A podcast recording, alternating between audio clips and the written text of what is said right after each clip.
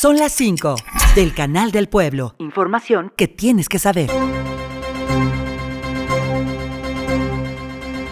Está todo listo para la Noche del Grito que conmemora los 213 años de la independencia de México. El gobernador del estado, Julio Menchaca, será quien encabece esta celebración. Río Roma y Los Ángeles Azules son los principales artistas que estarán en este evento.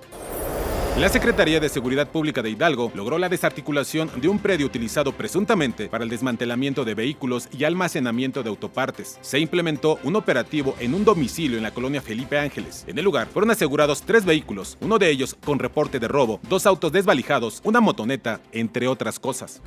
Mientras que elementos de la Secretaría de Seguridad Pública, Tránsito y Vialidad de Pachuca detuvieron a un hombre por intentar asaltar un banco en Avenida Juárez de la ciudad capital. Al lugar arribaron policías y detuvieron oportunamente a una persona que portaba un revólver y una nota intimidatoria. El presunto delincuente tiene 19 años y es originario de San Luis Potosí, quien fue puesto a disposición de las autoridades correspondientes.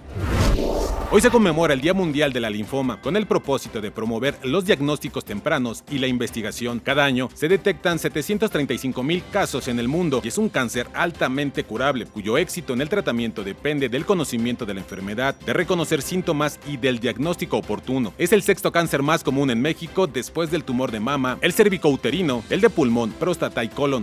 Y si usted tiene planeado salir este fin de semana patrio, le recomendamos que lo haga con bloqueador solar en mano, ya que se esperan temperaturas de hasta 39 grados centígrados en la región Otomí-Tepehua, mientras que en la capital hidalguense habrá temperaturas que oscilen entre los 12 y 24 grados. Informó Sandra Rojas González. Y Uriel Ramírez.